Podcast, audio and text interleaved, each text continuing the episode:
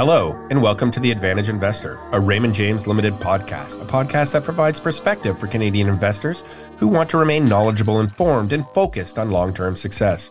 We are recording this on September 7th, 2023. I'm Chris Cooksey from the Corporate Communications and Marketing Department here at Raymond James. And today I'm speaking with equity analyst Jeremy McCrea. Jeremy will be sharing his insights on the important oil and gas sector with us today. And he has been on the podcast before, so check him out in the archives. Uh, obviously, it's a sector that's very important to the Canadian economy. So I'm looking forward to hearing Jeremy's thoughts. Jeremy, welcome back to the podcast. I hope you're doing well. Yeah, that's great. Thank you. Excellent. Always lots to talk to talk about here. So we'll jump right in and maybe we'll start with the 10,000 foot view. Uh, what's been going on in the sector, uh, uh, maybe mostly in the second half here and as we go towards 2024? Yeah, since July 1st, we've seen oil prices jump 25, 26, 27% here. And every day they keep going higher and higher. And I think it's catching a lot of guys flat footed just in terms of how quick this oil rally has become. I think one of the big things that you're seeing here is Saudi Arabia is taking an offensive position, saying if we are heading into a recession, we don't want to be reactive. We want to push inventories uh, and and cut back on our production uh, first and be you know preemptive to this recession as opposed to historically always being reactive. And as a result, you're seeing oil prices continue to move up, especially with the recent cut here this week, extending their million barrel a day cut all the way to December now. That I think was a lot longer than I think anyone was was anticipating. Now, um, I imagine the war, uh, Russia Ukraine, is still affecting things, or or has that been pretty much priced in and people are moving on as if, and I mean, obviously they exist, and obviously uh, Russia's still selling oil to some people, but how is that still affecting the market? Yeah, it's still affecting the market just in terms of not knowing what they're going to do, almost in a way, and just the the unknown is a huge factor in oil and gas. We we can all kind of say you know, here's how much every country is supposed to be producing. We can kind of get an idea of where inventories levels are going to be. But it's these black swan events that suddenly push prices up or push prices lower. And we get them all the time, it seems like now. And so I think the unknown with Russia is how much are they going to produce? Are they going to go in line with what Saudi is pushing for?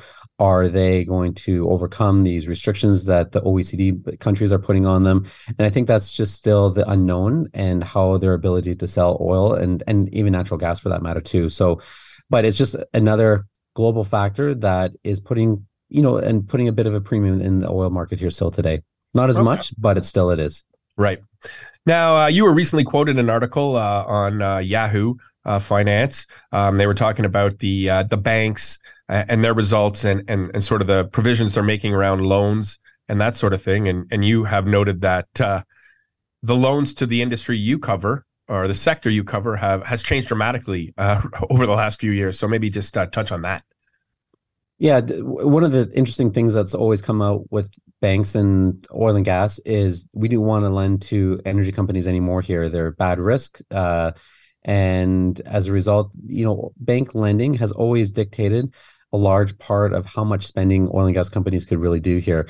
But I think one of the more interesting things that you, if you look at where oil and gas loan impairment is down 94% from just a few years ago here, like a pretty astonishing rate. And when you actually look at oil and gas loans, there's less impairment on oil and gas loans than all the other loans that the banks lend out to here. So it's a complete reversal of what we've historically seen to the point where you almost want banks to own oil and gas because it reduces their overall, you know, uh, concern here that that we're seeing. So it's just a it's a kind of a change of pace that that we're that we've been seeing, you know, over you know since I you know been doing this for twenty years. Like I can't remember any time that this has ever been the case. Okay. And what are you really concentrating on right now in the sector? Um, is there elements of it that are, are doing okay or, or, or anything like that? Or where, where are you really concentrating your, your efforts right now? So one of the biggest things I always look for in oil and gas is rate of change. And so as much as we look at the commodity and talk about the commodity, the commodity is going to go up and down with these black swan events and it's hard to forecast when any of those events are going to come to fruition. And what you're always trying to do is there's 35 names generally in the oil and gas space. They're going to go up and down with the commodity but you're trying to identify what are five names who are doing something different operationally and perhaps avoid the five names that are you know more eccentric risk here that if the commodity price does drop, they have over leverage or the well results are deteriorating. And if you can just avoid those five names and pick up five names on the other side, you can generally do quite, quite well here in the sector. And so that's effectively what we're focusing on. But then there's a bunch of other factors that go into this saying, you know, I may be able to identify you know five names who are doing something different on the well results or getting much better exploration success but if the market doesn't appreciate that uh, when do they? And you're trying to understand the sentiment and the interest um, in in the, in the sector. And so one of the things that we do a lot is just trying to understand psychology. And so one chart that I always typically do is, you know, how often do oil and gas stocks get typed into a Bloomberg terminal relative to other TSX listed mm-hmm. stocks? And despite oil and gas, or despite WTI prices up, you know, call it 25, 30% here since July 1st, you actually haven't seen uh, Bloomberg or oil and gas tickers being typed into Bloomberg terminals really much any more than we saw back in July. And we're still a long ways off from the highs that we saw last year back in June, which tells me there's still a lot of guys on the sidelines here. And this price run has really caught a lot of guys offside. And yes, stocks have moved, but it seems like there's still a lot more to go, just given how little interest. The people are still typing in these tickers here into the, their Bloomberg terminal. Right. Um, I find it weird that uh, when I when people I'm talking with my friends or family or whatever, and we're talking about how expensive everything is, no one is expect no one is mentioning oil and gas really or gas prices or anything like that. I guess everything else has gone up so much. Oil and gas has a little room to catch up there almost. Yeah, th- I think there is some definite room to to catch up here. You know, if 20 2022, 2023 was year of the debt repayment. Uh, what you're going to see here for 2024 is year of buybacks and year of contemplating more additional growth. And the reason why I talk about additional growth is because we do this other study that looks at change in institutional fund ownership and basically looks at every institutional fund that has ever owned a Canadian E&P over the last five years. What are those funds doing? And this is looking at Canadian funds, US funds overseas. And the biggest buyers of Canadian Canadian oil and gas companies right now have actually been US operators. They've probably bought about 95% of all the additional buying that's come into the sector. And actually, Canadian funds have been net sellers, uh, mm-hmm. ironically. But it's these US funds that are coming in en masse. And one of the biggest things that's changing in the US is if you look at the Haynesville, the Permian, the Eagle Ford, these are the big growth plays out of the US. But there's more and more studies being done that shows that the inventory in those areas is really becoming more and more depleted. You probably only have five, six, seven years.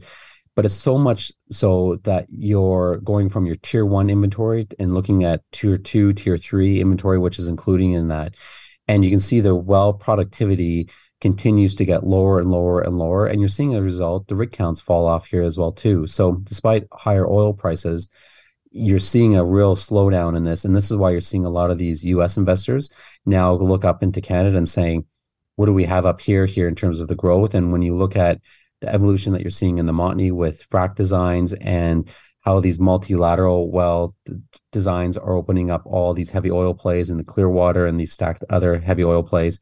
It really is opening up uh, a new land rush in terms of um, you know the companies that have this, and that's where typically where you see the multiple first. But right now, you probably have that multiple expansion and the improvement in the commodity price that are both helping move up these share prices here for Canadian oil and gas.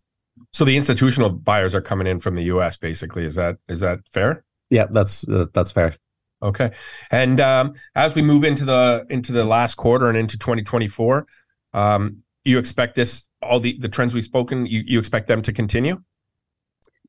There's no reason why it should change here right now. As I think part of the Saudis' strategy here is I think they're also looking at the same data that we're seeing and seeing the slowdown in the Eagle Ford, the Permian, like these big growth plays, and saying, you know, even if we increase commodity prices, I don't think these U.S. operators have the will or the ability to, uh, you know, add additional production. You know, the Dallas Fed always does a survey every quarter, and one of the questions that they asked here recently was, you know, with higher commodity prices, why haven't you added more growth? And they give a bunch of reasons. And, you know, supply chain was, you know, number one, but shortly behind it was maturing asset base and we don't have any inventory. Mm-hmm. And so I think the Saudis see that saying, you know what, we can probably cut production because last time we did this in 2024 or, you know, back in, you know, the prior decade, uh, every time they cut, the U.S. would just say, "Oh, let's add more rigs and add more production," and would negate all those cuts.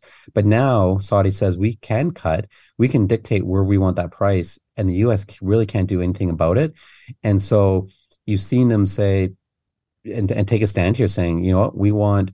prices up at you know $90 here effectively if not higher and we have the ability to control that and no one can do anything about it so that's part one and then part two you got TMX expansion here that they're going to start their line fill here pretty soon, which is going to take um, a lot of you know excess d- demand out of Canada here, which really should narrow that oil heavy oil differential that we've been having in Canada for the last year. And so the combination of a narrow differential, um, higher WTI prices, then add a weak Canadian dollar, and you're at $115 light oil Canadian prices, which is two times more than what we saw for the last seven years here. So it is really working well here for Canadian oil and gas companies. And I just think some of these nuances that have all come together here in the last month still aren't fully appreciated by you know the bigger generalist investors. Interesting times as always, Jeremy. Uh, I would like to thank you for your time today. Always great insights. Uh, and to the listeners out there, uh, Jeremy is a regular poster on Twitter and LinkedIn, so give him a follow for more insights. And uh, with that, Jeremy, look to have forward to having you back in the future. Thanks very much. Yeah, thank you. It's uh, Jeremy McCrea, CFA, if anybody's looking for my handle. Beautiful. Reach out to us at the Advantaged Investor Pod at raymondjames.ca. Subscribe to the Advantaged Investor on Apple, Spotify, or wherever you get your podcasts. Please contact your advisor with any questions you have. On behalf of Raymond James and the Advantaged Investor, thank you for taking the time to listen today. Until next time, stay well.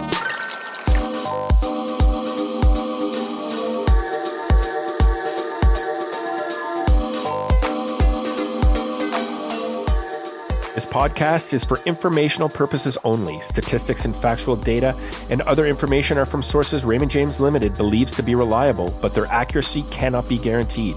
Information is furnished on the basis and understanding that Raymond James Limited is to be under no liability whatsoever in respect thereof. It is provided as a general source of information and should not be construed as an offer or solicitation for the sale or purchase of any product and should not be considered tax advice. Raymond James advisors are not tax advisors, and we recommend that clients seek independent advice from a professional advisor on tax related matters. Securities related products and services are offered through Raymond James Limited, member of the Canadian Investor Protection Fund. Insurance products and services are offered through Raymond James Financial Planning Limited, which is not a member of Canadian Investor Protection Fund.